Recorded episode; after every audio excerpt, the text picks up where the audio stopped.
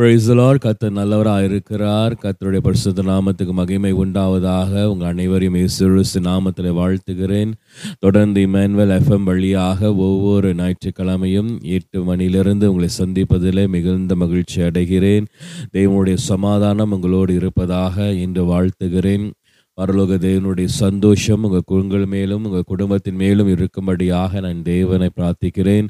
உங்களை வாழ்த்துகிறேன் இயேசு நாமத்திலே. அலல்லூயா அமேன் ஸோ எத்தனை பேர் சந்தோஷமாக இருக்கிறீங்க? எத்தனை பேர் இன்னும் வசனத்தில் வளருங்கிறீங்க? இன்னும் பைபிள் மேலே எத்தனை பேருக்கு தாகம் உண்டாயிருக்கு என்று எனக்கு தெரியல. ஆனாலும் நான் விசுவாசிக்கிறேன்.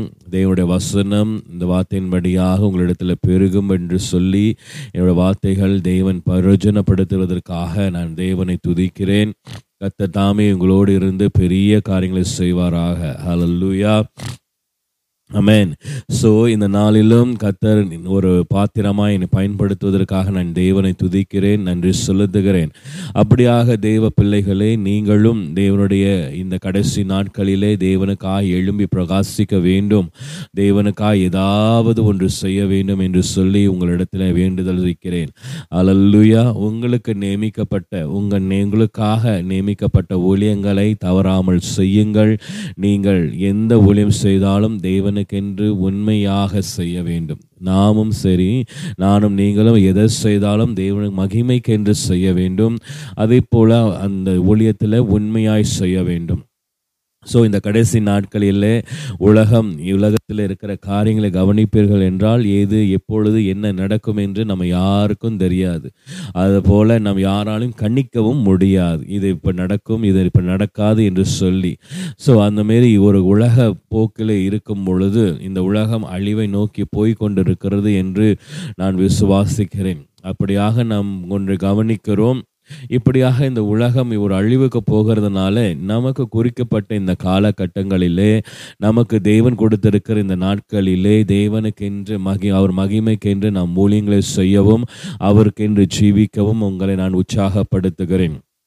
சின்ன ஊழியமாக இருந்தாலும் சரி பெரிய ஊழியமாக இருந்தாலும் சரி நீங்கள் உண்மையோடு தேவனுடைய சமூகத்தில் செய்ய வேண்டும். தேவனோட வசனத்தை பிடித்து கொள்ளுங்கள். அவர் சத்தியத்தின்படி அவர் உபதேசத்தின்படி நாம் வாழ நாம் அவருக்கு வாழ வேண்டும். நாம் உபதேசித்து அவரோட உபதேசத்திலே தரித்திருந்து சத்தியத்திலே தரித்திருந்து அவரோடு நாம் நடக்க வேண்டும். ஹலல்லூயா இப்போ நிறைய ஜெபம் பண்ணுங்க. நிறைய வேதம் வாசிங்க. இருக்கிற ஓய்வு நேரங்களிலே தயவு செய்து வேதங்களை ஒரு வசனத்தை எடுத்து தியானிங்கள் கத்தர் உங்களை ஆசிர்வதிப்பாராக. தொடர்ந்து அன்பான ஜனங்களே இந்த நாளிலே நான் உங்களோடு பேச ஆசைப்படுகிறது மத்திய ஏழாம் அதிகாரம். தொடர்ந்து நாம் மத்திய ஐந்து ஆறு ஏழை நாம் கவனித்து கொண்டிருக்கிறோம் தியானிக்கிறோம். இதன் மூலமாய் தேவன் அதிக காரியங்கள் உங்களோடு பேசியிருப்பார் என்று நான் விசுவாசிக்கிறேன். கடந்த பிரசங்கத்தை நீங்கள் பார்த்தீங்கன்னா பரலோக பிதாவின் அளவற்ற அன்பை குறித்து நான் உங்களிடத்தில் பேசியிருந்தேன். அதே போல் இன்று மற்ற ஏழாம் அதிகாரத்தின் தொடர்ச்சியாக அதன் தொடர்ச்சியாக பேசலாம் என்று நான் ஒரு எண்ணம் கொண்டவனாக இருக்கிறேன். மற்ற ஏழாம் அதிகாரத்தை நீங்கள் முழுவதும் வாசிக்க வேண்டும். ஹலல்லுயா மற்ற அஞ்சு ஆறு ஏழு நீங்கள் தவறாமல் ஒவ்வொரு நாளும் இல்லை ஒரு வாரத்துக்கு ஒரு முறையாவது நீங்கள் தயவு செய்து வாசியுங்கள். அந்த வசனங்கள் உங்களை புடமிட்டு உங்களுக்குள்ளாய் பிரவேசிக்கும் உங்களை அலங்கரிக்கும் உங்களை ஆயத்தமாக்கும். ஹலல்லூயா வசனங்கள் நம்மை ஆயத்தப்படுத்துகிறது. ஹலல்லூயா ஸோ நீங்கள் மற்ற ஐந்தாம் அதிகாரம் ஆறாம் அதிகாரம் ஏழாம் அதிகாரம் தவறாமல் வாசியுங்கள். ஒவ்வொரு நாளும் வாசிக்காமல் போனாலும் சரி வாரத்துக்கு ஒரு முறை இந்த மூன்று அதிகாரங்களை வாசித்து அதன்படி நீங்கள் தியானிங்க அதன்படி செய்ய உங்களை ஆயத்தப்படுத்துங்கள். அலல்லுயா வசனத்துக்கு உங்களை ஒப்பு கொடுங்கள் சரி மற்ற ஏழாம் அதிகாரத்தை நீங்கள் இவ்வளோ நாள் வாசித்திருப்பீர்கள் என்று நான் விசுவாசிக்கிறேன். இந்த மத்திய ஏழாம் அதிகாரத்தில் ஒரு நல்ல ஒரு ஆரம்பம் என்னவென்றால் நீங்கள் ஐந்து காரியத்தை அங்கே பார்க்கலாம். ஒன்றாவது நாம் யாரையும் நியாயம் தீர்க்க கூடாது என்று மத்திய ஆரம்பம் வசனம் அப்படியே சொல்லுகிறது. ரெண்டாவது பரலோக தேவனிடத்தில் இருக்கிற நன்மையை பெறுவது. நாம் பரலோக தேவனிடத்திலிருந்து நன்மையை பெற முடியும் பெறுகிறோம் என்று சொல்லி வேத வசனம் அப்படியாய் சொல்லுகிறது. அடுத்தபடியாக நாம் பார்க்கிறோம் மூன்றாவது காரியம் பரலோக வாசல். இதை குறித்து மத்திய ஏழாம் அதிகாரத்தில் நாம் பார்க்கிறோம். அடுத்தபடியாக நாலாவது விஷயமாக நாம் மத்திய ஏழாம் அதிகாரத்தில் பார்க்கறது நல்ல கனி கொடுத்தல். இப்படியாக ஐந்தாவது காரியமாக நாம் பார்க்கறது ரெண்டு அஸ்திபாரங்கள். வீட்டை கட்டுகிற ரெண்டு அஸ்திபாரங்களை குறித்து நாம் பார்க்கிறோம். இந்த ஐந்து முக்கியமான காரியங்கள் இந்த மத்திய ஏழாம் அதிகாரத்தில் இருக்கிறது. ஆல லூயா உங்களுக்கு எல்லாருக்கும் நமக்கு எல்லாருக்கும் தெரிந்த ஒரு மத்திய ஏழு ஏழு வசனம் நமக்கு எல்லாருக்கும் தெரியும். கேளுங்கள் அப்பொழுது உங்களுக்கு கொடுக்கப்படும் தேடுங்கள் அப்பொழுது கண்டடைவீர்கள் தட்டுங்கள் அப்பொழுது உங்களுக்கு திறக்கப்படும். அலல்லூயா இந்த மத்திய ஏழாம் அதிகாரத்தில் ஏழாவது வசனம் பெரும்பாலும் நமக்கு எல்லாருக்கும் தெரியும். அலல்லூயா ஸோ கேட்குற நம்ம வந்து கேளுங்கள் அப்பொழுது கொடுக்கப்படும். உங்களுக்கு கொடுக்கப்படும். தேடுங்கள் அப்பொழுது கண்டடைவீர்கள். தட்டுங்கள் அப்பொழுது உங்களுக்கு திறக்கப்படும். என்று இந்த வசனத்தை நாம் அதிகமாய் நாம் கேட்டிருப்போம் தியானித்திருப்போம்.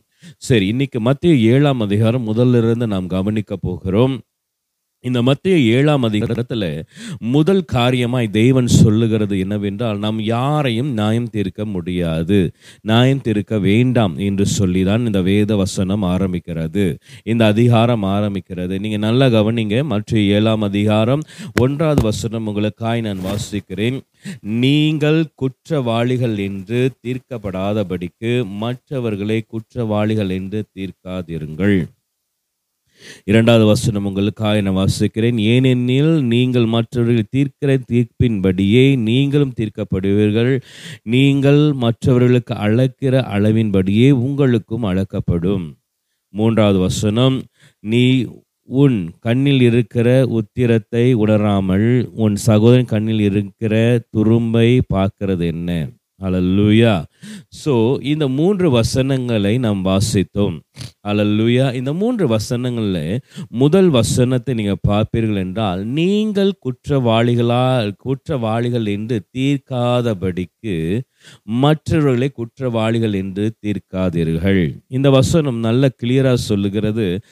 நாம் குற்றவாளிகளாய் தீர்க்கப்படாதபடிக்கு மற்றவர்களை நாம் குற்றவாளிகளாய் தீர்க்க கூடாது நாம் தீர்க்க முடியாது. நாம் என்னைக்கு இன்னொரு ஆளை முதலாவது நாம் என்னைக்கு இன்னொரு மனுஷனை இன்னொரு நபரை இன்னொரு சகோதரனை நாம் நியாயம் தீர்க்க ஆரம்பிக்கிறோமோ குற்றவாளியாய் நியாயம் தீர்க்க ஆரம்பிக்கிறோமோ முதலாவது தேவன் என்ன சொல்லுகிறார்? நாம் எப்பொழுது அவர்களை நியாயம் தீர்க்க ஆரம்பிக்கிறோமோ நாம் குற்றவாளிகளாய் நியாயம் தீர்க்கப்படுகிறோம்.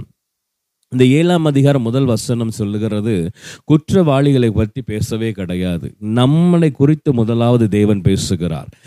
நீங்கள் அந்த வசனம் முதல் ஆரம்பிக்கும் போது நீங்கள் அதாவது நான் ஒருவரை குற்றவாளியாய் நான் தீர்க்க போகிறேன். இன்னொரு நபரை இன்னொரு சகோதரனை நான் குற்றவாளியாய் தீர்க்க ஆரம்பிக்கும் பொழுது அவன் என்னை தீர்க்க ஆரம்பிக்கும் பொழுது நான் முதலாவது குற்றவாளியாய் மாறுகிறேன். ஏனென்றால் நான் அவனை குற்றவாளி அந்த சகோதரனை குற்றவாளியை தீர்க்க ஆரம்பிக்கும் பொழுது தேவன் என்னுடைய குற்றங்களை கவனிக்க ஆரம்பிக்கிறார். அல்லல்லுயா இந்த மூன்று வசனங்களில் இருக்கிற ஒரு காரியத்தை நான் கவனித்து பார்க்கிறேன். நீங்கள் குற்றவாளிகளாய் தீர்க்காதபடிக்கு உங்களை நான் குற்றவாளிகளாய் தீர்க்க வேண்டாம் என்றால் தேவன் நம்மளை குற்றவாளிகளாய் என்ன குற்றவாளிகளாய் நாம் தீர்க்கப்படாத இருக்க வேண்டும் என்றால் தேவனுடைய சமூகத்தில் நாம் மற்றவர்களை குற்றவாளிகளாய் தீர்க்க முடியாது கூடாது. நாம் மற்றவர்களை குற்றவாளிகளாய் தீர்ப்போம் என்றால் பரலோக பிதா முதலாவது நம்மை குற்றவாளிகளாய் தீர்க்கிறார் என்கிறது தான் இந்த முதல் வசனம். அலல்லூயா அப்போ அவர் எப்படி நமக்கு நியாயம் செய்கிறார்? எப்படி நம்மை குற்றவாளிகளை தீர்க்கிறார் என்று சொல்லி இரண்டாவது வசனம் தெளிவாய் சொல்லுகிறது. ஏனெனில் நீங்கள் மற்றவர்களை தீர்க்கிற தீர்ப்பின்படியே நீங்களும் தீர்க்கப்படுவீர்கள். நீங்கள் மற்றவர்களுக்கு அளக்கிற அளவின்படியே உங்களுக்கும் அளக்கப்படும். ஹalleluya நாம் மற்றவர்களை குற்றவாளிகளாக எப்படி தீர்க்கிறோமோ நியாயம் தீர்க்கிறோமோ அதன்படியே தேவன் நமக்கு நியாயம் தீர்க்கிறார். அதே போல நாம் எப்படி ஒரு குற்றம் அவர்களை அளக்கிறோமோ அவங்களுடைய குற்றங்களை அளந்து நம்ம அவங்கள ஒரு அளவுக்கு வைக்கிறோமோ அல்ல ஒரு ஒரு மரியாதை குற்றம் நடத்துகிறோமோ இல்லை அவங்களை ஒரு விதமாய் நம்ம நடத்துகிறோமோ அதேன்படி தான் பரலோக தெய்வம் நமக்கு செய்கிறார் என்று இந்த வசனம் சொல்லுகிறது. அலல்லுயா ஏனென்றால் நாம் எல்லோருக்கும் தேவன் சொல்லுகிறது என்னவென்றால் இயேசுவானவர்கள் சொல்கிறது என்னன்னா எல்லோரும் பாவம் செய்து நாம் குற்றவாளிகளாக தான் இருக்கிறோம். இங்கே யாரும் நீதிமான்கள் கிடையாது. வசனம் சொல்லுகிறது எல்லோரும் அநேகர் எல்லாரும் பாவம் பண்ணி கெட்டு போனவர்கள். அலல்லுயா நாம் ரட்சிக்கப்பட்டோம். இயேசு கிறிஸ்துவின் நாமத்தில் ஞானஸ்தானம் இட்டோம் பாவங்கள் கழுவிட்டார் இயேசு கிறிஸ்துவானவர் நம்முடைய பாவங்கள் எல்லாம் இயேசு கிறிஸ்துவின் ரத்தத்தால் கழுவப்பட்டது. நம்முடைய சரீரத்தை நம் ஜலத்தினால் மூழ்கி ஏந்திரித்த போது புது சிருஷ்டியாய் மாறுகிறோம். அலல்லுயா சத்தியங்களை அறிகிறோம். வேத வசனத்தை அறிகிறோம்.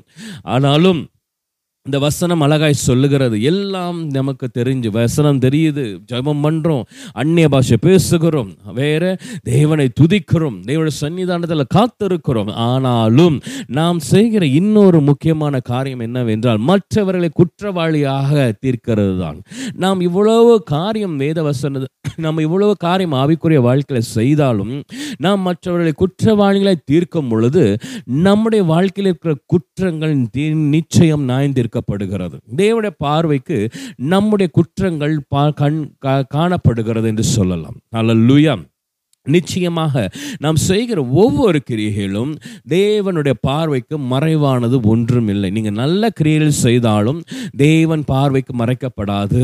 நீங்கள் தீமையான கிரியைகள் செய்தாலும் தேவனுடைய பார்வைக்கு அவைகள் மறைக்கப்பட்டது கிடையாது.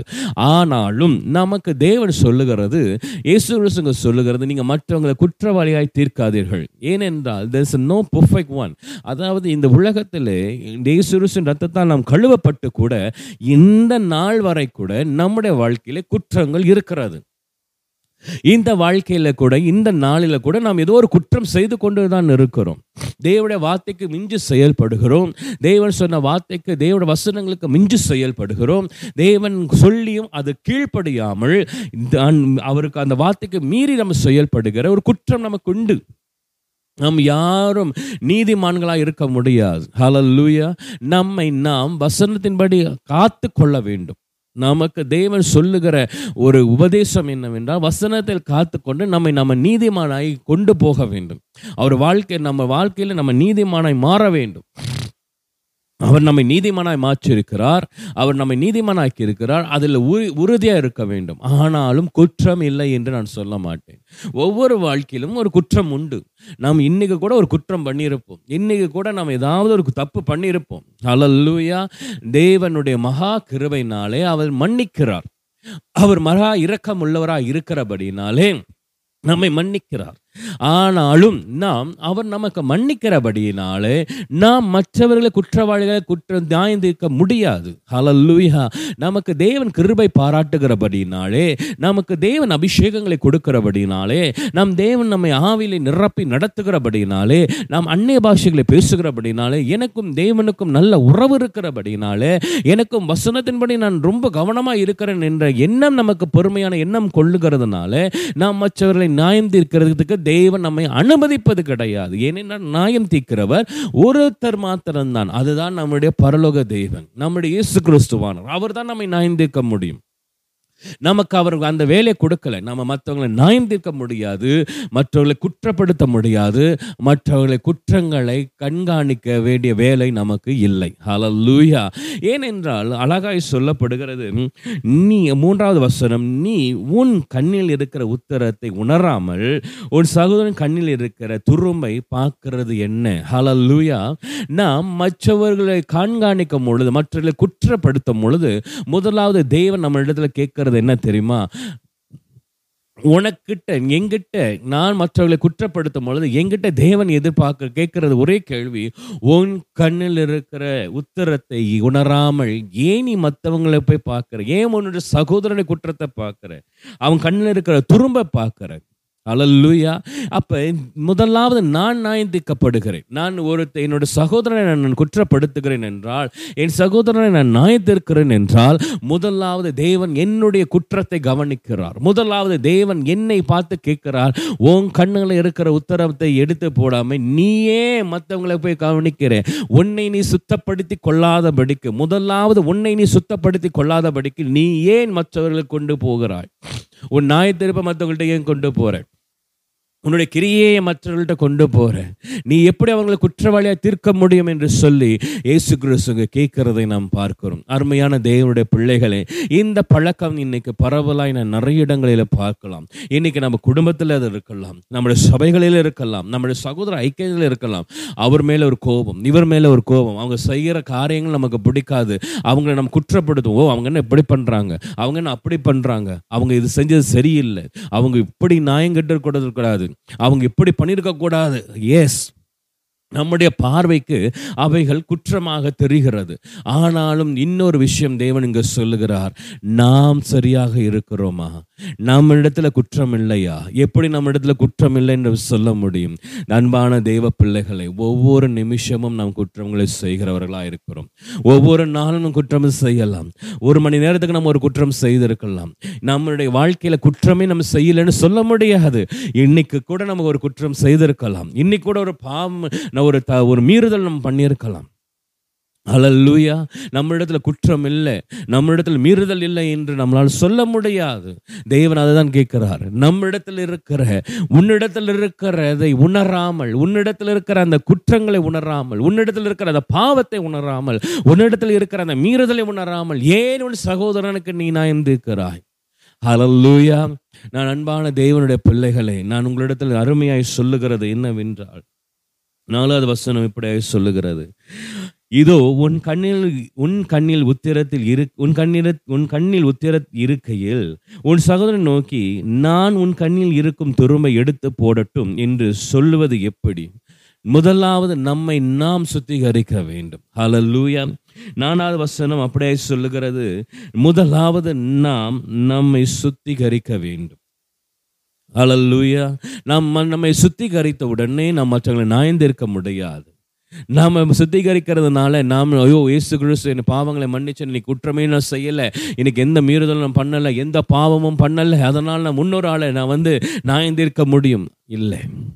அன்பான தேவனுடைய பிள்ளைகளே இயேசு கிறிஸ்துவானவர் எல்லாரை விட குற்றமில்லாத ஒரு குற்ற குற்றமில்லாத ரத்தம் உடையவர் வசனம் சொல்லுகிறது குற்றமில்லாத ரத்தம் குற்றமில்லாத ஒருவர். குற்றமே இல்லை அவர்கிட்ட பாவம் இல்லை அவர்கிட்ட குற்றம் இல்லை அவர்கிட்ட அநீதி இல்லை. அவர்கிட்ட எந்த பொல்லாத பழக்க வழக்கமும் இல்லை. அன்பான தேவன் எல்லாரையும் அன்பு செலுத்தினார். அலல்லூயா அந்த குற்றமில்லாத ரத்தம் கூட யாரையும் நியாயம் தீர்க்கவில்லை. யாரையும் அவர் சீக்கிரத்தில் நியாயம் தீர்க்கல. எவ்வேற்பட்ட ஒரு காரியம்? கையும் காலமாய் பிடிப்பட்ட விபச்சாரியை கூட தேவன் நியாயம் தீர்க்கவே இல்லை. அவளை நியாயம் தீர்க்க அவர் விரும்பவும் இல்லை. இனி பாவம் செய்யாதே போ என்று தான் சொன்னார். அப்பேர் குற்றமில்லாத அந்த ரத்தம் கூட நியாயம் தீர்க்க முடியாத ஒரு சூழ்நிலை குற்றமில்லாத ரத்தம் கூட நியாயம் தீர்க்கவில்லை. நாம் யார்? நம்முடைய ரத்தம் அவ்வளவு சுத்த பரிசுத்தமான ரத்தமா நாம் அவ்வளவு பரிசுத்தமாகவே வாழ்ந்து கொண்டிருக்கிறோமா? நாம் அப்படிப்பட்ட ஒரு வாழ்க்கைக்குள்ளே நம்ம நீதிமானாய் கட்டி காத்து கொண்டிருக்கிறோமா? நம்ம மற்றவர்களை குற்றப்படுத்தி பேசுவதற்கு. அருமையான தேவனுடைய பிள்ளைகளே இது தேவனுக்கு விருப்பமில்லாத ஒரு செயல். இது தேவனுக்கு பிடித்தமில்லாத ஒரு செயல். இது இயேசு விருப்பமில்லாத ஒரு செயல். மற்றவர்களை குற்றப்படுத்தாதீர்கள். மற்றவர்களை நாம் குற்றப்படுத்த வேண்டாம். அவங்களுடைய கிரியைகள் தப்பா இருக்கிறதா அவங்களுடைய காரியங்கள் தப்பா இருக்கிறதா அவங்களுக்காக மனமுருகி ஜெபம் பண்ணுங்கள். உங்களுடைய சகோதரனுக்காக மனமுருகி ஜெபம் பண்ணுங்கள். பரலோக பிதாவினிடத்துல வேண்டிக் கொள்ளுங்கள். ஆண்டவரே அவர் இந்த மாதிரி தவறு பண்றார். அவர் இந்த மாதிரி குற்றம் பண்றாரு. அவரை அவருக்கான கிருபையை தாரும். அவர் மனம் திரும்ப கிருபை தாங்க என்று சொல்லி தேவனிடத்தில் நாம் விண்ணப்பிக்க வேண்டும். நாம் என்ன செய்ய வேண்டும்? நாம் என்ன செய்ய வேண்டாம் என்று இந்த ஐந்து வசனங்களிலே நீங்க ஏழாம் இரண்டாம் ஏழாம் அதிகாரம் ஒன்று ரெண்டு மூணு நாலு அஞ்சு வசனத்துல நீங்க கவனமாய் கவனிக்கலாம். இந்த சகோதர ஐக்கியத்தை குறித்து இந்த சகோதரனின் நியாயத்தீர்ப்பை குறித்து தேவன் நாம் என்ன செய்யணும் என்ன செய்ய வேண்டாம் என்று சொல்லி ஐந்தாம் வசனம் இப்படியே சொல்லுகிறது. மாயக்காரனை முன்பு உன் கண்ணில் இருக்கிற உத்தரத்தை எடுத்து போடு. பின்பு உன் சகோதரன் கண்ணில் இருக்கிற துரும்பை எடுத்து போட வகை பார்ப்பாய். நம்மை முதலாவது நாம் நம்முடைய காரியங்களை சரிப்படுத்தும் பொழுது நாம் அடுத்தபடியாக நம்முடைய சகோதரனை சரிப்படுத்துறதுக்கு முயற்சி செய்யலாம். ஆனாலும் தெய்வ பிள்ளைகளே நீங்கள் அவங்களுடைய நல்ல சாட்சிக்காக அவங்களுடைய நல்ல கிருபைக்காக அவங்களுடைய ரட்சிப்புக்காக அவங்களுடைய பலப்படுத்துறதுக்காக நீங்கள் அதிகமாக அவங்களுக்கோடு நீங்கள் இசைந்து பலப்படுத்த வேண்டும். ஆனாலும் அவங்களை குற்றப்படுத்துவதோ அவங்களை நியாயப்படுத்துவதோ நமக்கு நமக்கு தெய்வன் அருள் அந்- நம் தெய்வன் அதை அனுமதிக்க மாட்டார். அலல்லுயா கத்தருடைய பரிசு நாமத்துக்கு மகிமை உண்டாவதாக. ரோமர் பதினாலாம் அதிகாரம் பத்தாவது வசனம் இருந்து நான் உங்களுக்கு வாசிக்கிறேன். இப்படி இருக்கிற நீ உன் சகோதரனை குற்றவாளி என்று தீர்க்கிறது என்ன? நீ உன் சகோதரனை அற்பமாய் எண்ணுகிறது என்ன? நாம் எல்லோரும் கிறிஸ்தனுடைய நியாயஸ்தனத்திற்கு முன்பாக நிற்போமே. லூயா ரோமர் பதினாலு பத்து அழகாய் சொல்லுகிறது நாம் நாம் சகோதரனை அற்பமாக எண்ணுகிறோம். அல்லேலூயா நாம் அற்பமாக எண்ணுகிறதுனால தான் அவர்களை நாம் குற்றப்படுத்துகிறோம். நமக்கு இந்த பழக்க வழக்கம் இருக்கக்கூடாது. நம்முடைய சகோதரர்களை நாம் அற்பமாக எண்ணக்கூடாது. நம்முடைய சகோதரர்கள் என்றால் யார்? நமக்கு உடன் பிறந்தவர்கள் அப்படின்னு நாம் நினைக்க முடியாது. நாம் கிறிஸ்துவுக்குள்ளே எல்லோரும் சகோதரர்கள். அல்லேலூயா நாம் கிறிஸ்துவுக்குள்ளே எல்லோரும் சகோதர சகோதரிகளாக இருக்கிறோம். அப்படின்னா ரட்சிக்கப்படாத பிள்ளைகள் யார் நமக்கு? விரோதிகளா? இல்லை. அவர்களும் நமக்கு சகோதர சகோதரிகள் தான் நம்முடைய நமக்குரியவர்கள் தான் ரட்சிக்கப்பட்ட பிள்ளைகளும் ரட்சிக்கப்படாதவர்களும் நமக்கு ச- சகோதரர்கள் சகோதரிகள் தான். இந்த பூமியிலே தேவன் நமக்கு அவர்களை நமக்கு கொடுத்திருக்கிறார். அல்லூயா நான் ரொம்ப விசுவாசிப்பேன். எனக்கு ஒரு பக்கத்தில் ஒரு கூட்டாளி கொடுத்திருக்கிறாரா? பக்கத்தில் பக்கத்து நெய்பர் கொடுத்திருக்கிறாரா? இல்லை சுற்றிலும் சில ஜனங்க கூட்டங்களை கொடுத்திருக்கிறாரா? சில ஜனங்களை கொடுத்திருக்கிறாரா? ஏன் அவர் கொடுத்திருக்கிறார்? எனக்காக தான் கொடுத்திருக்கிறார். ஹalleluya அவர் என்னை என்னை என்னை யோசித்து எனக்கு இவர்கள் தேவை பிள்ளைகள் இவர்கள் இவர்கள் எனக்கு சகோதரர்களாக இருக்க வேண்டும். எங்களோட இவங்களுக்கு என்னோட பழக்கம் வழக்கம் இருக்க வேண்டும் என்று சொல்லி தான் தேவனை கொடுத்திருக்கிறார். அவங்க எங்க வேணாலும் பிறந்திருக்கலாம். என் கூட பிறக்காம என் கூட இல்லாதபடிக்கு அவங்க எங்க வேணாலும் இருந்திருக்கலாம். என் கூட இருக்கிற சகோதரர்களோ சகோதரிகளோ என்னை சுற்றி இருக்கிறவர்களோ இங்க இல்லாதபடிக்கு அவங்க இந்தியாவில் கூட பிறந்திருக்கலாம் சிங்கப்பூர்ல பிறந்திருக்கலாம் எங்கே வேணாலும் இருக்கலாம். ஆனாலும் இந்த ஜனம் இந்த கூட்டம் இல்லை இந்த நபர் என்னோடு பக்கத்தில் இருக்கணும் என்னோடு இருக்கணும் என்று சொல்லி தேவன் முன் தீர்மானித்தனால அவர் எனக்காக கொடுத்தவர்கள். அவர்களும் என்னோட சகோதர சகோதரிகள் தான். ஹலல்லூயா சோ அவர் நல்லோர் மேலும் தீயோர் மேலும் அன்பாக பிதாவாகவே தான் இருக்கிறார். அவர் அன்பு நிறைந்த தெய்வன் பரலோக பிதா அன்பு நிறைந்தவர். அதே தான் நமக்கு அவர் சொல்லுகிறார். எந்த சகோதரனும் சகோதரியும் அற்பமாய் எண்ணாதீர்கள். அற்பமாக எண்ணாதீர்கள். நாம் ஒரு சகோதரனை அற்பமாக எண்ணும் பொழுது தேவன் நாம் எப்படி அவருக்கு அளக்கிறோமோ அவர்களை அளக்கிறோமோ அதன்படி தான் நம்மை அளக்கிறார். வசனம் கொஞ்ச நேரம் மட்டும் நம்ம பண்ணணும் படித்தோம். நம்ம எப்படி அவர்கள் நியாயம் தீர்க்கிறோமோ அதன்படி தான் தேவன் நம்மை நியாயம் தீர்க்கிறார் நம்முடைய பார்வைக்கு அவர் அற்பமாய் தெரியலாம். நம்முடைய பார்வைக்கு அவர் அற்பமாய் தெரியலாம். ஆனாலும் தேவனுடைய பார்வைக்கு நாம் அற்பமாய் தெரிய ஆரம்பித்து விடுவோம். ஹalleluya ஏனென்றால் நாம் எதை செய் அளந்தோமோ அதைத்தான் தேவன் நமக்கு அளக்கிறார். அலல்லுயா பரலோக தேவனுக்கு மகிமை உண்டாவதாக நான் மீண்டுமாய் தார தாராளமாய் சொல்லுகிறேன். உங்கள் யாரையும் அற்பமாய் எண்ணாதீர்கள். அற்பமாய் எண்ணுவதற்கு நாம் இங்கு இந்த பூமியில பிறக்கவில்லை. அவர்கள் வாழ்க்கை அவர்கள் வாழ்கிறார்கள். ஹalleluya தேவன் கொடுத்த கிருபையினாலே தேவன் கொடுத்த கிரு ஆசீர்வாதங்களாலே ஒவ்வொருவரும் வாழ்ந்து கொண்டிருக்கிறோம். அவர்களை அற்பமாய் எண்ணுவதற்கு தேவன் நம்மை அனுமதிக்கவில்லை. யாரையும் அவர் அற்பமாய் எண்ணுவதும் கிடையாது.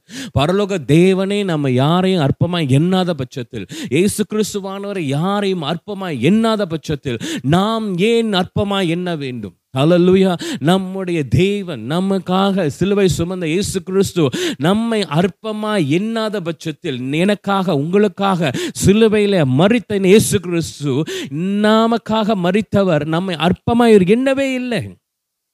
பிற்பாடு அவர் ரட்சிப்பை பெற்ற நாம் அவரை பெற்ற நாம் இயேசு கிறிஸ்துவை பெற்ற நாம் ஏன் மற்றவர்களை அற்பமாய் எண்ண வேண்டும்? அருமையான தெய்வ பிள்ளைகளை இந்த அற்பமாக எண்ணுகிற பழக்கம் நம்முடைய சிந்தனையிலிருந்து வெளியேறப்படுவதாக நம்முடைய பிள்ளைகளுடைய சிந்தனையிலிருந்து வெளியேறப்படுவதாக. அழல்லூயா நாம் எப்படி அவர்களை நயந்திருக்கிறோம் நம்ம எப்படி அவர்களை பார்க்கிறோம்? அதுதான் ரொம்ப முக்கியம். சில பேர் கோச்சிக்காதீங்க சில பேர் நல்லா கொஞ்சம் அந்தஸ்தாக இருந்தால் அவங்களோட பார்வையை மகிமைப்படுத்துகிற பார்வையாக இருக்கும். ஐயோ அவங்க ரொம்ப அந்தஸ்துக்காரவங்க. அவங்களோட தான் நம்ம பழகணும். அவங்களோட தான் நம்ம அப்படி தான் இருக்கணும். அவங்க இங்கிலீஷ் பேசிட்டா கொஞ்சம் வேறு மாதிரி இருப்பாங்க. நல்லா படித்தவங்கன்னா கொஞ்சம் வேறு மாதிரி இருக்கிறாங்க. அதே நம்மளுக்கு கொஞ்சம் தர நம்ம- நம்மளுடைய கீழே இருக்கிற கொஞ்சம் சா- ஒரு சாதாரண ஜனங்களாக இருந்தால் அவங்களுக்கு நாம் மரியாதை கொடுக்கறத கூட ரொம்ப நேரம் யோசிப்போம். நாம் எப்படி அளக்கிறோமோ அதன்படி அளக்கப்படுகிறோம் தேவ பிள்ளைகளை நாம் எப்படி அளக்கிறோமோ அதன்படி தான் நாம் அளக்கப்படுகிறோம். ஏன் நமக்கு ஆசீர்வாத தடைகள் உண்டு? ஏன் நமக்கு சில காரி கிருபைகள் தடைகள் படுகிறது? நாம் எப்படி அளந்தோம்? நாம் எப்படி அளந்திருக்கிறோம்? நாம் எப்படினவாய் அளந்தோம் அவர்களை? அற்பமா என்னும் அற்பமா என்னும் என் பரலோக தேவன் இயேசு கிறிஸ்து அற்பமா எண்ணவில்லையே அவர்களை. யாரையும் அவர் அற்பமா எண்ணவில்லை அற்பமா என்னவென்றால் முதலாவது என்னை அவர் அற்பமா எண்ணிருக்க வேண்டும். எந்த தகுதி இல்லாத என்னை எந்த எந்த விதமான நல்ல ஒன்று நல்ல கரியம் நல்ல காரியம் இல்லாத என்னை குப்பையிலிருந்த எண்ணெய் புழுதியிலிருந்த எண்ணெய் அவர் எனக்காக ரத்தம் சிந்தி என்னை மீட்டு மேன்மைப்படுத்தினாரு உயரத்தில் என்னை வைத்தாரே. என்னை அவர் அற்பமாய் எண்ணவில்லையே. பின்பு ஏன் நான் மற்றவர்கள் அற்பமாய் எண்ண வேண்டும்? பின்பு ஏன் நான் அற்பமாய் எண்ண வேண்டும்? இந்த அற்பமான சிந்தனையை இயேசுவின் நாமத்திலிருந்து விடுதலையாவதாக. ஓ ஒவ்வொரு கேட்டுக்கொண்டிருக்கிற வசனத்தை கேட்டுக்கொண்டிருக்கிற ஒவ்வொரு பிள்ளைகளும் அற்பமா எண்ணுகிற சிந்தனையிலிருந்து விடுதலை ஆவுங்கள் இயேசுவின் நாமத்தில் செபிக்கிறேன் அல்லூயா யாரையும் அற்பமாய் எண்ணக்கூடாது நாம். அவர்களையும் தேவன் போஷித்து நடத்துகிறார். அவர்கள் மேலும் தேவன் கிருபையாய் இருக்கிறார். அவர் மேலும் தேவன் மழையை பெய்ய பண்ணுகிறார். அல்லூயா அற்பமாக எண்ணக்கூடாது. ஒருவேளை நாம் அற்பமாக எண்ணுவோம் என்றால் பவுல் அழகாய் சொல்லுகிறார் கிறிஸ்துமுடைய நாயசனத்திற்கு முன்பாக நிற்போம். நாம் ஒரு மனுஷனை அற்பமாக எண்ணும் பொழுது நாம் ஒரு சகோதரனை அற்பமாக எண்ணும் பொழுது நிச்சயமாய் நிச்சயமாய் பரலோக தேவனுடைய சன்னிதானத்தில் இயேசு கிறிஸ்துவின் நாயசனத்தின் முன்பாக நாம் முன்பாக நிற்போம். பதினோராவது வசனம் அப்படியே சொல்லுகிறது. அந்தபடி முழங்கால் யாவும் எனக்கு முன்பாக முழங்கவும் நாவு யாவும் தேவனை அறிக்கை பண்ணும் என்று என் ஜீவனை கொண்டு உரைக்கிறேன் என்பதாய் கத்தர் சொல்லுகிறார் என்று எழுதியிருக்கிறது.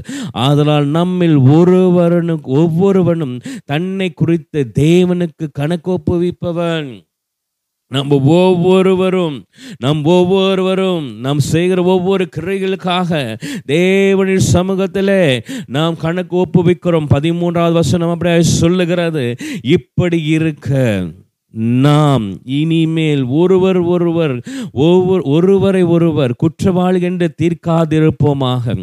ஒருவன் தன் சகோதர ஒருவனும் தன் சகோதரனுக்கு முன்பாக தடைக்கல்லும் தடுக்கல்லும் இடைக்கல்லுகளும் போடாலாகது என்று தீர்மானித்து கொள்ளுங்கள். அல்லேலூயா ஒருவரும் தன்னுடைய சகோதரனை குற்றவாளிகளாக தீர்க்கக்கூடாது. அதுதான் பவுலும் சொல்லுகிறார். யாக்கோப்பு மூன்றாம் அதிகாரம் முதல் வசனம் அப்படி சொல்லுகிறது. என் சகோதரரே அதிக ஆக்கினை அடைவோம் என்று அறிந்து உங்களில் அநேகர் போதகராகாதிருப்பீர்களாக. அல்லேலூயா வசனம் சொல்லுகிறது நம்மில் அநேகர் போதகராக போதகராக இருக்கிறோம் என்று சொல்லி. அலல்லுயா. போதகராகாதிருக்க வேண்டும் என்று சொல்லி. ஏனென்றால் போதகராய் நாம் நம்ம அநேகர் இந்த வசனம் எப்படி சொல்லுகிறதுனால் நாம் அநேகர் நம்மை ரொம்ப நமக்கு வசனம் தெரியும் எனக்கு பைபிள் தெரியும் எனக்கு வேதவசன் எனக்கு எனக்கு ஜபம் நல்லா வ- பண்ணுவேன். அந்நிய பாஷை நல்லா பண்ணுவேன். தேவனை துதி கொண்டே இருப்பேன். இதெல்லாம் எண்ணி மற்றவர்களுக்கு நாம் போதகராய் மாறுகிறோம். அலல்லுயா அழைக்கப்பட்டவர்கள் தான் போதகர்கள். அழைக்கப்பட்டவர் தான் மெய்ப்பன். அழைக்கப்பட்டவர் தான் திருக்கதரிசி. அழைக்கப்பட்டவர்கள் தான் சுவிசேஷர்கள். அழைக்கப்பட்டவர்கள் தான் அப்போஸ்தலர்கள். ஆனாலும் போதகத்தன்மை எப்படி நமக்கு வந்தது? ஏனென்றால் நம்மை நாம் அதிக அளவு நீதிமான்களாய் கருதுகிறதுனால. ஹalleluya நம்மிடத்தில் குற்றம் இல்லை என்று நம்மிடத்தில் நியாயம் அந்- அநீதி இல்லை என்று நம்மிடத்தில் மீறுதல் இல்லை என்று நாம் அதிகமாக எண்ணம் கொள்கிறதுனாலே நாம் போதகராய் மாறுகிறோம். நாம் மற்றவர்களை நாயந்திக்க ஆசைப்படுகிறோம். நம்முடைய நீதினாலே நாம் அவர்களை நியாயம் தீர்த்து விடலாம் என்று யோசிக்கிறோம். நம்முடைய பரிசுத்தத்தினாலே அவர்களை நியாயம் தீர்த்து விடலாம் என்று யோசிக்கிறோம். மீண்டும் இன்னும் சொல்லுகிறேன் அன்பான சகோதர சகோதரிகளே சுத்தம் பரிசுத்தம் நிறைந்தவராய் குற்றமில்லாத ரத்தம் நிறைந்து உள்ளவராய் இயேசு கிறிஸ்து விபச்சாரியை கூட நியாயம் தீர்க்க விரும்பவில்லை. அவர் சொன்னது உங்களில் பாவம் செய்யாதவன் முதலாவது கல்லை எடுத்து வீசுங்கள். அவர் அதைத்தான் சொல்லுகிறார். நாயந்திக்க வந்த பெண்ணை பார்த்து அவர் பேசலை. ஏன் நீ பாவம் செய்தாய் என்று கேட்கவும் இல்லை? உனக்கு இதுதான் தண்டனை என்று சொல்லவும் இல்லை. ஆனாலும் நாயம் தீர்க்க வந்தார்கள் அல்லவா ஒரு கூட்டம்? அந்த பெண்ணை நாயம் தீர்க்கணும் என்று சொல்லி வந்தார்கள் அவர்களைத்தான் முதல் தேவன் நியாயம் தீர்த்தார். உங்களில் என்ன தப்பு இல்லை? உங்களில் என்ன பாவம் இல்லை? உங்களிடத்தில் என்ன குற்றம் இல்லை? உங்களிடத்தில் என்ன மீறுதல் இல்லை? அவங்க முதலாவது கல்லை எடுத்து வீசுங்கள். ஏனென்றால் நம்மிடத்தில் நியாயம் நீதிகள் நம்முடைய சுயத்தில் இருக்கலாம் சுயநீதியில் இருக்கலாம். ஆனாலும் தேவன் நம்மை பார்க்கும் பொழுது நம்மிடத்தில் அந்த நியாயமும் நீதியும் குறைவுள்ளவர்களாய் நான் பார்க்கிறார். இயேசுவின் நாமத்தில் மகிமை உண்டாவதாக. எவ்வளவு அன்பான தெய்வன் அவர் எவ்வளவு அன்பாய் இந்த பூமிக்கு வந்தார். அந்த இயேசுருசு எவ்வளவு அன்பாய் இருந்தார். நாயந்திக்கும் பொழுது நாம் அந்த விபச்சாரியை தான் நாயந்திக்க ஆசைப்பட்டோம். ஆனால் முதல் நாயந்திக்கப்பட்டவர்கள் கொண்டு வந்தவர்கள் தான். அந்த விபச்சாரை நாயந்திக்க நினைச்சவங்க தான் முதல் நாயந்திக்கப்பட்டார்கள். அருமையான தெய்வ பிள்ளையே நாம் மற்றவர்களை நாயந்திற்க ஆரம்பித்த வேண்டும் என்றால் இயேசு கிறிஸ்து நாயந்திக்க கொண்டு வந்த நம்மை தான் நாயந்திருப்பான் முதலாவது நீ சரியா இருக்குந்தா கல்லை தூக்க. அதுதான் நேசு கிறிஸ்து நம்மிடத்தில் சொல்ல போகிறார். அன்பான சகோதரனே நீ பாவம் இல்லையா உன்ட்ட? உன்ட்ட மீறுதல் இல்லையா? உன்ட்ட குற்றம் இல்லையா நீ முதலாவது கள்ளத்தூக்கு. உன்னிடத்தில் இருந்தால் நீ ஏன் அவளை நாயந்திக்கிறாய். நீயே அந்த அந்த பொண்ணை நாய்ந்திருக்கிற நீயே உன் சகோதரனை நாயந்திக்கிற நீ ஏன் உன்னுடைய உன்னுடைய கூட்டாளியை நாயந்திக்கிற நண்பரை நாயந்திக்கிற இந்த நியாய தீர்ப்பினால் எத்தனை உறவுகளை நாம் இழந்து போனோம். இந்த நியாய தீர்ப்பினால் எத்தனை உறவுகளை நாம் துண்டித்துக் கொண்டோம். அன்பான தேவ பிள்ளையே நாம் ஒவ்வொருக்குள்ளும் ஒரு தேவனுடைய கிருபை என்னவென்றால் சகோதர ஐக்கியம். சங்கீதம் நூற்றி முப்பத்தி மூன்று அப்படியாய் சொல்லுகிறது. அதில் தேவனுடைய இன்பம் இருக்கிறதாம் அவரே அதில் இன்பமாய் எப்பொழுதும் ஆசீர்வாதத்தையும் இன்பத்தையும் அதில் வைத்திருக்கிறார் என்று சொல். உறவுகளை நாம் முறித்து கொண்ட காலங்கள் வந்து விட்டுருச்சு. இன்னைக்கு எத்தனையோ உறவுகளை நாம் முறித்து கொண்டோம். இன்னைக்கு எத்தனையோ பகையாய் நிற்கிறோம். எதற்காக? நாம் நியாயம் தீர்த்ததுனாலே தானே. நாம் மற்றவர்களை நியாயம் தீர்த்ததுனாலே தானே. பரலோகத்தில் இருக்கிற பிதா எவ்வளவு வருத்தப்படுவார். அந்த கே- அந்த இளைய குமாரன் மீண்டுமாய் திரும்பி வரும் பொழுது கூட அந்த தகப்பன் அவனை நியாயந்திருக்க விரும்பவில்லை. அவனை நியாயந்திருக்க விரும்பவில்லை. அந்த பரலோக பிதா இறக்கி அணைத்து கொண்டாராம். அந்த பிதா அந்த தகப்பன் இறக்கி அந்த குமரனை அணைத்து கொண்டான். யார் நாயந்திக்க முடியும்? தேவன் ஒருத்தர் தான் நாயந்திக்க முடியும். இசுரு சுவர்த்தர் தான் நாயந்திக்க முடியும். உறவுகளை பலப்படுத்தி கொள்ளுங்கள். தேவன் கொடுத்த உறவு என்று கனப்படுத்துங்கள். அலல்லூயா அவங்க மேல் இரக்கமாயிருங்கள். ஒருவேளை உன்னுடைய சகோதரர் சகோதரிகள் ரட்சிக்கப்படாமல் இருக்கிறார்களா? ஒருவேளை நீ நேசிக்கிற அந்த சகோதரன் ரட்சிக்கப்படாமல் இருக்கிறானா? ஒருவேளை நீ நேசிக்கிற அந்த சகோதரர் ரட்சிக்கப்படாமல் இருக்கிறாரா இல்லை உனக்கு ரொம்ப நெருக்கமாக இருக்கிற அந்த குடும்பம் இன்னும் இயேசுடசை அறியாமல் இருக்கிறதா? அன்பான பிள்ளைகளின் தேவ பிள்ளைகளே அவங்களோட ரட்சிப்புக்காக அனுதினமும் ஜெபியுங்கள். கூடுமானால் ஒரு வாரத்தில் ஒரு நாள் உபவாசம் பண்ணி அந்த குடும்பத்துக்காக ஜெபியுங்க அன்றுவரே நான் அதிகமாய் நேசிக்கிற அந்த பிள்ளைகள் அதிகமாய் நேசிக்கிற அந்த குடும்பம் இயேசு கிறிஸ்துவை அறியணுமே. கிருபையாய் திரு கிருபையாய் இறங்குங்க ராஜா. வழி திறந்து கொடுங்க என்று சொல்லி ஒரு வாரத்தில் ஒரு நாள் உபவாசம் பண்ணியாச்சு ஜெபம் பண்ணுங்க. உங்களுடைய அன்பு பெருகும். உங்களுடைய அன்பு பெருகும். தேவன் உங்களை அப்படியாய் வழி நடத்துவார். அலல்லூயா எவ்வளவு நன்மையான தேவன். எவ்வளவு கிரியமான தேவன். இரண்டாவது ஒரு காரியத்தை நாம் பார்க்க போகிறோம். பரலோக பிதா நன்மை செய்பவர். இந்த வசனத்தை நீங்கள் ப- நான் முதலாவது படித்த வசனம் தான் கேளுங்கள் அப்பொழுது ஏழாம் அதிகாரம் மத்திய ஏழாம் அதிகாரம் ஏழாவது வசனம். கேளுங்கள் அப்பொழுது உங்களுக்கு கொடுக்கப்படும். தேடுங்கள் அப்பொழுது கண்டடைவீர்கள் தட்டுங்கள் அப்பொழுது உங்களுக்கு திறக்கப்படும். எட்டாவது வசனம் ஏனென்றால் கேட்கிறவன் எவனும் பெற்றுக்கொள்கிறான் தேடுகிறன் எவனும் கண்டடைகிறான் தட்டுகிறவனுக்கு திறக்கப்படும். அல்லூயா நாம் ஒரு விசுவாசத்தோடு நாம் கேட்க வேண்டும் ஒரு விசுவாசத்தோடு தேட வேண்டும் ஒரு விசுவாசத்தோடு தட்ட வேண்டும். அல்லூயா நான் கேட்கிறேன் என்- நான் பெற்றுக்கொள்ளுவேன் நான் தேடுகிறேன் நான் கண்டடைவேன் நான் தட்டுகிறேன் எனக்கு திறக்கப்படும். இந்த மூன்று காரியமும் ஒரு ஃபிசிக்கலான ஒரு ஒரு ஸ்பிரிச்சுவலான கிரியை. எந்த இதுக்கும் கிரியை இல்லாமல் அதோடைய பிளஸ்ஸிங் இல்லை. ஹalleluya நீங்கள் கிரியை முதலாவது செய்ய வேண்டும். நீங்கள் முதலாவது தே கேட்கணும். நீங்கள் முதலாவது தேடணும். நீங்கள் முதலாவது தட்டணும். அலல்லுஹியா நீங்கள் கேட்காத மண்ணுக்கு கிடைக்க போகிறது கிடையாது. நீங்கள் தேடாத மண்ணுக்கு கண்டடையவும் முடியாது. நீங்கள் தட்டுவதற்கு முன்பு திறக்கப்படவும் கிடையாது. ஹalleluya. எவைகள் இருந்தாலும் நம்முடைய கிரியையிலே முதலாவது நாம் முன் வர வேண்டும். ஹalleluya. உங்களில் ஒன்பதாவது வசனம் உங்களில் எந்த மனுஷனானாலும் தன்னிடத்தில் அற்பத்தை கேட்கிற தன் மகனுக்கு கல்லை கொடுப்பானாம். மீனை கேட்டால் அவனுக்கு பாம்பை கொடுப்பானாம்.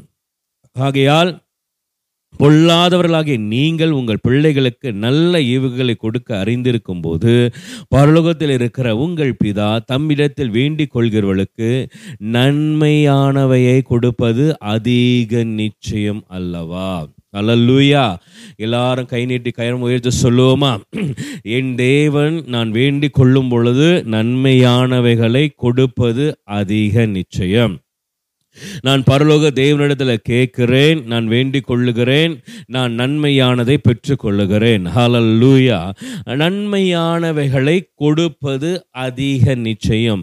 பரலோகத்தில் இருக்கிற உங்கள் பிதா தம்மிடத்தில் வேண்டிக் கொள்வதற்கு கொள்வி கொள்ளுபவர்களுக்கு நன்மையானவைகளை கொடுப்பது அதிக அதிக நிச்சயம். ஹalleluya praise the லார்ட் ஆண்டவரை ஆராதியுங்கள். ஹalleluya hallelujah. Hallelujah. தேவன் நமக்கு நன்மையானவைகளை தருவது அதிக நிச்சயம். அதை விசுவாசித்து அதிலே விசுவாசித்து கேளுங்கள். நான் தேவனிடத்தில் கேட்கிறேன் நான் தேவனிடத்தில் வேண்டிக் கொள்ளுகிறேன் நான் பெற்றுக்கொள்ளுகிறேன் என்னத்தை பெற்றுக்கொள்ளுகிறேன்? நன்மையானவைகளை நான் பெற்றுக்கொள்ளுகிறேன். அலல்லூயா நான் தேவனிடத்தில் வேண்டிக் கொள்ளுகிறேன் நான் தேடுகிறேன் நான் என்ன தேடுகிறேன் எனக்கு என்ன கிடைக்க போகிறது?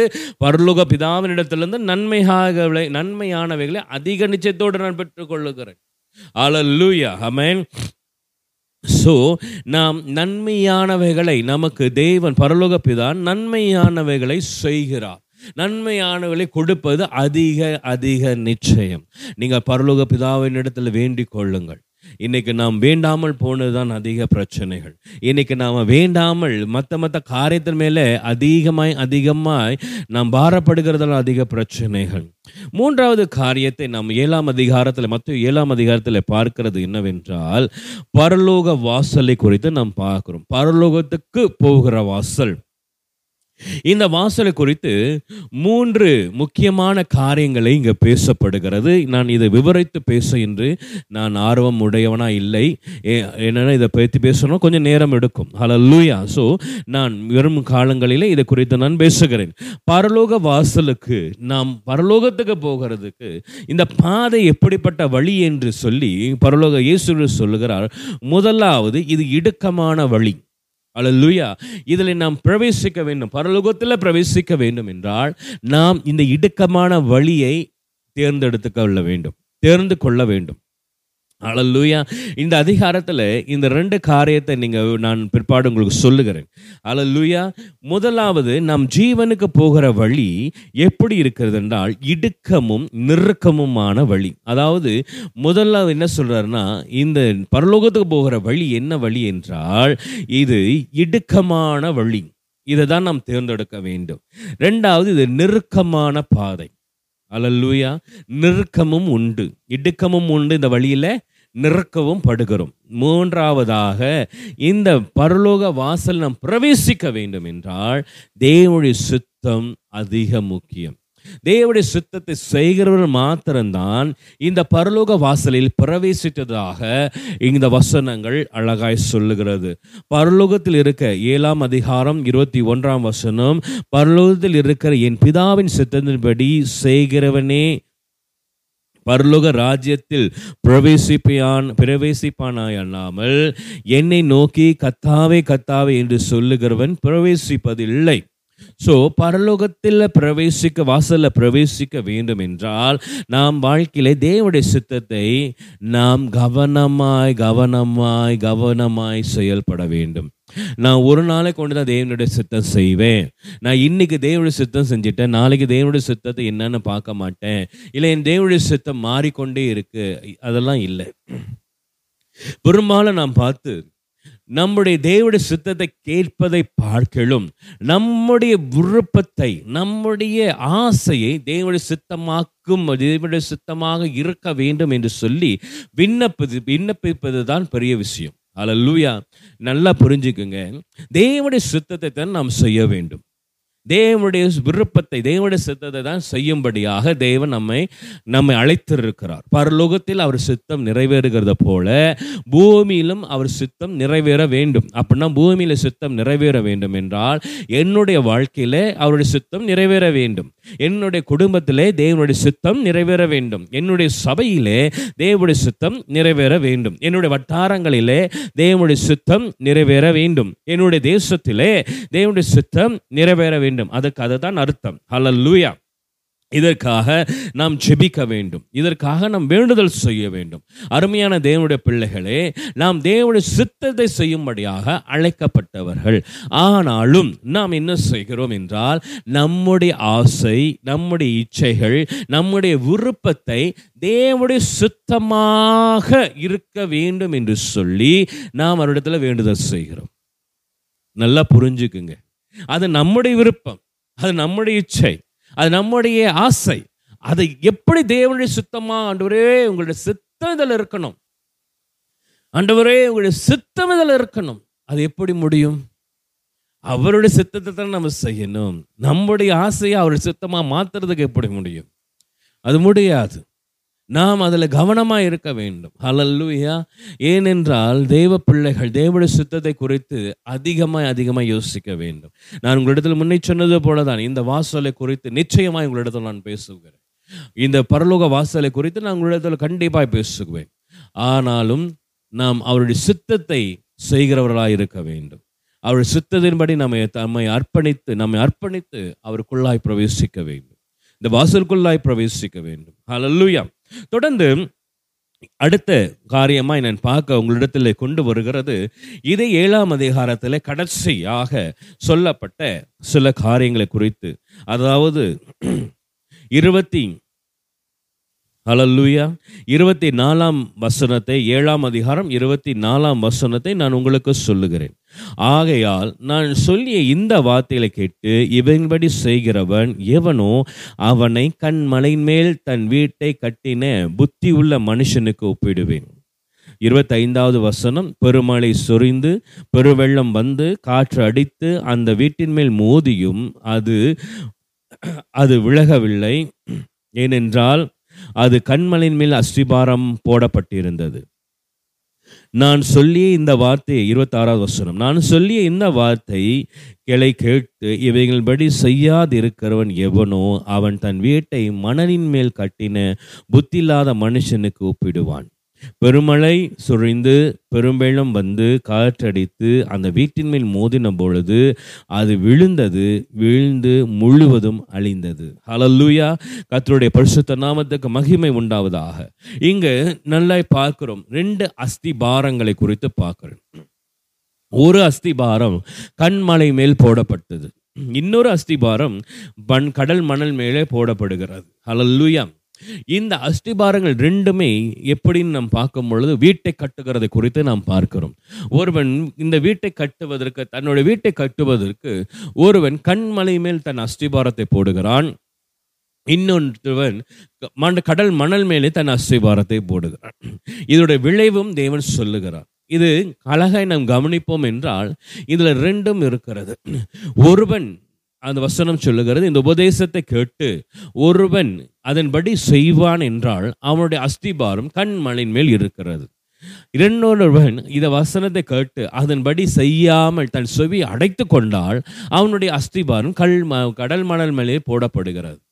ஜீவனுக்குள்ள வாசலும் விசாலம் ஜீவனுக்கு போகிற வாசல் இடுக்கமும் வழி நெருக்கமாக இருக்கிறது. அல்லேலூயா அப்போ அழிவுக்கு செல்லும் வாசல் விசாலமாக இருக்கிறது என்று வேதவசனம் இங்கு சொல்லுகிறதை நாம் பார்க்கிறோம். இங்கு ரெண்டு வாசல்களை குறித்தும் பேசுகிறார். ரெண்டு அஸ்திபாரங்களை குறித்தும் தேவன் பேசுகிறதை ஏழாம் அதிகாரத்தில் நாம் பார்க்கிறோம். நல்லா கவனிங்க. ஏழாம் அதிகாரத்தில் ரெண்டு காரியங்கள் வி- பேசப்படுகிறது. ஒன்று இடுக்கமான வாசல் இன்னொன்று விசாலமான வாசல்.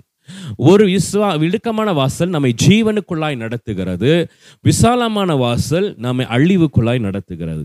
அதே போல தான் ரெண்டு அஸ்திபாரங்கள். ஒன்று கண் மலையிலே போடுகிற அஸ்திபாரம் இன்னொன்று கடல் கடல் மண்ணில் போடுகிற அஸ்திபாரம். ஹalleluya ஆனாலும் கண் மலையின் மேலே போடுகிற இந்த அஸ்திபாரத்தை குறித்து நாம் பேசுவோம் என்றால் தேவன் அழகாய் விளக்கமாய் சொல்லுகிறார் இங்கே இந்த வசனம் விளக்கப்படுத்தி சொல்லுகிறது அவன் தேவனுடைய இந்த உபதேசத்தை அதாவது இந்த வசனங்களை கேட்டு இந்த வசனத்தின் படி கேட்டு இந்த உபச உபதேசத்தை கேட்டு இந்த சத்தியத்தை கேட்டு அதன்படி செய்கிறவன் கண் மலையின் மேலே தன் அஸ்திபாரத்தை போடுகிறான். அதற்கு கீழ்ப்படுகிறவன் தன் வீட்டை கண் மண் மேலே கட்டுகிறான். அலல்லுயா இங்கே நாம் பார்க்கிறோம் எந்த வீடு? தேவனுடைய வசனத்தின்படி தேவனுடைய வார்த்தைக்கு இடம் கொடுத்து தேவனுடைய வசனத்துக்கின்படி எந்த வீடு இடம் கொடுக்கிறதோ தேவனுடைய வார்த்தைக்கு எந்த வீடு இடம் கொடுக்கிறதோ தேவனுடைய சத்தியத்துக்கு எந்த வீடு இடம் கொடுக்கிறதோ தேவனுடைய உபதேசத்துக்கு எந்த வீடு இடம் கொடுக்கிறதோ அந்த வீடு கண்மலையிலே கட்டப்படுகிற வீடாக இருக்கிறது அல்லூயா நம்முடைய வசனத்துக்கு தேவோட வசனத்துக்கு இடம் கொடுக்குறீங்களா? தேவோட உபதேசத்துக்கு இடம் கொடுக்குறீங்களா? அந்த வீடு கண்மலையின் மேல் கட்டப்படுகிறது. தேவனுடைய வார்த்தைக்கு கீழ்ப்படுகிறதா? நீங்கள் வசனத்துக்கு இடம் கொடுக்குறீங்க சத்தியத்தை கேட்குறீங்க உபதேசத்தை கேட்குறீங்க இன்னைக்கு நான் பண்ணுற பிரசங்கத்தை கேட்குறீங்க உங்கள் போதகர் பண்ணுற பிரசங்கங்களை கேட்குறீங்க டீச்சிங்லாம் கேட்குறீங்க அதை கேட்டு அதன்படி நீங்கள் கீழ்ப்படிந்து அதுக்கு இடம் கொடுக்குறீங்களா? அதுக்கு நீங்கள் உங்களை அர்ப்பணிக்கிறீர்களா? அதுக்கு கீழ்ப்படுகிறீர்களா? அந்த வசனத்தின்படி நீங்கள் வாழ ஜீவிக்க உங்களை ஒப்பு கொடுக்கிறீங்களா? அந்த வீடு கண்மலையின் மேல் கட்டப்படுகிற வீடு. அலல்லூயா வசனத்தை கேட்பது மாத்திரமல்ல. வசனத்தின்படி நாம் ஜீவிக்கணும். வசனத்தின்படி நாம் வாழ வேண்டும். வசனத்துக்கு நாம் கீழ்ப்படிய வேண்டும். சத்தியத்துக்கு நாம் கீழ்ப்படிய வேண்டும். அலல்லூயா மூன்றாவதாக எந்த வீடு கண்மலையில் கட்டப்படுகிற வீடு என்று பார்க்கிறோம் என்றால் தேவடைய வசனத்தை கேட்ட நீங்கள் தேவடைய சத்தியத்தை கேட்ட நீங்கள் அதற்கு கீழ்ப்படுகிற நீங்கள் அதற்கு ஒப்புவித்த நீங்கள் கனி கொடுக்கிறவர்களாக இருக்கும் பொழுது இந்த வஸ் உங்கள் வீடு கண்மலையிலே கட்டப்படுகிறது. இந்த கண்மலையான இயேசு கிறிஸ்து மேலே உங்கள் வீடு கட்டப்பட வேண்டும் என்றால் முதலாவது நீங்கள் வேத வசனத்துக்கு இடம் கொடுக்க வேண்டும் சத்தியத்துக்கு இடம் கொடுக்க வேண்டும் உபதேசத்துக்கு இடம் கொடுக்க வேண்டும். ரெண்டாவது அந்த வசனத்தின்படி ஜீவிக்க வேண்டும் சத்தியத்துக்கு கீழ்ப்படிய வேண்டும் உபதேசத்துக்கு கீழ்ப்படிய வேண்டும் உங்களுடைய ஜீவியத்தில் மனம் திரும்புதல் வேண்டும் வசனத்துக்கு மனம் திரும்ப வேண்டும். மூன்றாவது கேட்ட வசனத்தின்படி என்ன செய்யணும்? கனி கொடுக்க வேண்டும். கேட்ட சத்தியத்தின்படி நாம் கனி கொடுக்க வேண்டும். இப்படிப்பட்ட இப்படிப்பட்ட ஒரு வீடு. தேவனாகிய கத்தராக இயேசு கிறிஸ்து மேல் கட்டப்பட்ட வீடு. அலல்லூயா எந்த வீட்டில் வசனங்கள் இப்படி கிரியை செய்கிறதோ எந்த வீட்டில் வசனங்கள் இவ்வளவாய் வல்லமையாய் கிரியை செய்கிறதோ அந்த வசனத்தின்படி அந்த வீட்டை அசைக்க யாராலும் முடியாது. இந்த சொல்லுகிறேன். எந்த வீட்டில் நான் சொன்ன மாதிரி வசனத்துக்கு இடம் கொடுத்து கிரியை செஞ்சு கனி கொடுக்குறீங்களோ வசனத்தை கிரியை செய்ய உங்கள் வீட்டில் விடுறீங்களோ வசனம் உங்கள் வீட்டில் கிரியை செய்கிறதோ அந்த வீட்டை யாராலையும் அசைக்க முடியாது. எந்த பிரச்சனையும் அசைக்காது எந்த பெருங்காற்றும் அசைக்காது எந்த புயல் வந்தாலும் அசைக்க முடியாது. வசனம் நிறைந்த வீட்டை அசைக்க யாராலும் முடியாது. மீண்டுமாய் சொல்லுகிறேன். தேவ வசனம் நிறைந்த வீட்டை யாராலும் அசைக்க முடியாது. எதுவுனாலும் எதாலும் அசைக்க முடியாது. எதுவும் அசைக்கப்பட எதுவும் அசைக்கவும் முடியாது. ஹலல்லூயா ஹலல்லூயா ஒன்றொன்று மீண்டுமாய் சொல்லுகிறேன். கண்மலையாக இயேசு கிறிஸ்துவின் உங்கள் வீட்டை கட்ட வேண்டும் என்றால் வசனத்தோடு உங்கள் வீட்டை கட்ட வேண்டும். வசனம் நிறமன வீடாய் உங்கள் வீடு இருக்கணும். வசனத்துக்கு கிரியை உள்ள வீடாக இவங்க வீடு இருக்கணும். வசனத்தில் கணிதல்கிற வீடாக இவங்க வீடு இருக்கணும். வசனத்துக்கு உங்க வீடு முழுமையாய் ஒப்பு கொடுக்கப்பட வேண்டும். அப்பொழுதுதான் கண்மலையாக இயேசு கிறிஸ்துவின் மேலே உங்கள் வீட்டை நீங்கள் கட்டுகிறீர்கள். எந்த புயலும் எந்த எந்த சூறாவளியோ எந்த நிலநடுக்கமோ எந்த புயல் வந்து மோதினாலும் அது அசைக்கப்படாத வீடு. அது யாராலும் அசைக்க முடியாது. அதுதான் வேதம் சொல்லுகிறது. ஆனாலும் வேத வசனத்தை கேட்டு உபதேசத்தை கேட்டு சத்தியத்தை கேட்டு உங்களுக்கு செவிகளை அடைப்பீர்கள் என்றால் உங்கள் வீடு மணல் மேட்டிலே கட்டப்படுகிறது. கடல் மணல் மேலே கட்டப்படுகிறது. உறுதி இல்லாத அஸ்திபாரம் உறுதியற்ற அஸ்திபாரம். அந்த வசனத்தின்படி நீங்கள் கீழ்ப்படியாமல் போனீர்கள் என்றால் வசனத்தின்படி கிரியை இல்லாமல் போனீர்கள் என்றால் வசனத்துக்கு இடம் கொடாமல் போனீர்கள் என்றால் பெருங்காற்று வரும் பெரும்புயல் வரும் பொழுது அஸ்திபாரங்கள் நிலையற்றதா இருக்கிறபடியினால் வீடு இடிந்து போகிறது. அழல்லூயா அன்பான தெய்வ பிள்ளைகளே உங்கள் வீடு அஸ்திபாரங்கள் எங்கே? உங்கள் வீட்டின் அஸ்திபாரம் எங்கே? நான் அதிகமாய் என் குடும்பத்துக்கு நேரம் என் குடும்பத்துக்கு வசனத்துக்கு நேரம் இல்லையா? அப்படின்னு யோசிக்கிறீங்களா? தயவு செய்து வசனத்தை பெருக்கிக் கொள்ளுங்கள். உங்கள் குடும்பத்தில் வசனத்தை பெருக்கிக் கொள்ளுங்கள். வேத வசனத்தின்படி ஜீவிக்க ஆரம்பிங்கள். வேத வசனம் கனி கொடுக்கும்படியாய் ஒப்பு கொடுங்கள். ஹலல்லூயா ஏனென்றால் நம் குடும்பத்தில் எது இருக்கோ எது இல்லையோ அது பிரச்சனை இல்லை. வேத வசனம் இருக்க வேண்டும். வேத வசனம் தரித்திருக்க வேண்டும். வேத வசனத்தோடு நாம் கிரியை செய்ய வேண்டும். அந்த வீடு அஸ்திபாரம் எங்க இருக்கிறது என்று கண் கண்மலையின் மேல் இருக்கிறது. அந்த வீட்டை அசைக்க யாரால முடியாது. நான் தீர்க்க தரிசனமாகவே சொல்லுகிறேன். உங்கள் வீட்டில் என்னைக்கு வசனம் பெறுகிறதோ உங்கள் வீட்டை யாராலும் அசைக்க முடியாது. வேத வசனம் உங்கள் வீட்டில் என்னைக்கு பெறுகிறதோ வேத வசனத்தின்படி என்னைக்கு உங்கள் ஜீவியம் வளருகிறதோ வேத வசனத்துக்கு என்னைக்கு உங்கள் குடும்பத்தை நீங்கள் அர்ப்பணிக்கிறீர்களோ வேத வசனம் என்னைக்கு உங்களுக்குள்ளே கனி கொடுக்க ஆரம்பிக்கிறதோ இப்பொழுதே சொல்லுகிறேன். உங்கள் வீட்டை யாராலும் அசைக்க முடியாது. ஏசு கிறிஸ்துவின் நாமத்தில் நான் சொல்லுகிறேன். உங்கள் வீட்டை அசிபாரம் அஸ்திபாரம் கண்மலையாக இயேசு மேல் இருக்கிறதுனால் எந்த புயலும் அசைக்கப்படுவது இல்லை. எந்த புயலாலும் உங்களை வீட்டை அசைக்க முடியாது. ஆனாலும் வசனத்துக்கு இடம் கொடுங்கள் தேவச்சனமே அன்பான சகோதர சகோதரி உன் வாழ்க்கைக்கு வசனத்துக்கு இடம் கொடு. நீ அசைவில்லாத ஒரு வாழ்க்கை வாழணுமா? அவ- அசைக்கப்படாத ஒரு வாழ்க்கை வாழணுமா? அழிவில்லாத ஒரு வாழ்க்கை வாழ வாழ ஆசைப்படுகிறாயா? உன் வீடு அசை உன் வீடு அஸ்திபாரத்தின் அஸ்திபாரமா இருக்கணுமா? இடிந்து போகக்கூடாதா? வசனத்தை பிடித்துக்கொள். தேவோட வசனத்தை பிடித்துக்கொள். அலல்லூயா அந்த வசனமே உன்னை அஸ்திபாரத்தைப்படுத்தும் அந்த வசனம் தான் உன்னை அஸ்திபாரப்படுத்தும். ஒரு நாள் வாசிப்பதில்லை ஒவ்வொரு நாளும் வாசிக்க வேண்டும். ஒவ்வொரு நாளும் வேத வசனத்தை தியானிக்க வேண்டும். வேத வசனத்தோடு நாம் ஜீவிக்க வேண்டும். ஒவ்வொரு நிமிஷமும் தேவனுடைய சத்தியத்தில் நாம் ஜீவிக்க வேண்டும். இல்லை என்றால் இடிந்து போய்விடும் நம்ம வீடு. இடிந்து போய்விடும் நம்ம வீடு. அலல்லூயா. கதருடைய பரிசுத்த நாமத்துக்கு மகிமை உண்டாவதாக. நான் ஏழாம் அதிகாரத்திலே பன்னெண்டாவது வசனத்தை உங்களுக்காய் வாசிக்கிறேன். மத்திய ஏழு பன்னெண்டு. ஆதலால் மனுஷர் உங்களுக்கு எவைகளை செய்ய விரும்புகிறீர்களோ அவைகளை நீங்களும் அவர்களுக்கு செய்யுங்கள். இதுவே நியாயப்பிரமாணமும் தீர்க்க தரிசனமாயிருக்கிறது. மனுஷர்கள் உங்களுக்கு என்ன செய்ய நீங்கள் விரும்புகிறீங்களோ அதுவே நீங்கள் அவர்களுக்கு செய்யுங்கள். அன்பான தெய்வ பிள்ளைகளே அருமையா நான் சொல்லுகிற ஒரு காரியம் நியாயம் தீர்க்காதீர்கள். யாரையும் நியாயம் தீர்க்காதீர்கள். நாரையும் அற்பமாய் எண்ணாதீர்கள். பரலோக தேவன் நம்மோடு நமக்குள்ளாய் வாசம் பண்ணுகிறவர். அவருடைய நற்கிரிகள் நமக்குள்ளாய் இருக்கிறது. அவருடைய சம்பூர்ண குணம் சம்பூர்ணம் குணமுடையவர். பரிபூர்ண ச- நல்ல பொஃபைக்கான குணமுடையவர் அவர். சர்க்குணமுடையவர் அவர். அது அவர் அங் பரலோகப்பிதா சர்க்குணமாக இருக்கிறதுனால நமக்குள்ளேயும் அவருடைய சர்க்குணம் இருக்கிறது. மீண்டுமாய் சொல்லுகிறேன். மனுஷர் நமக்கு என்ன செய்ய விரும்புகிறார்களோ அதையே அவர்களுக்கு செய்யுங்கள்.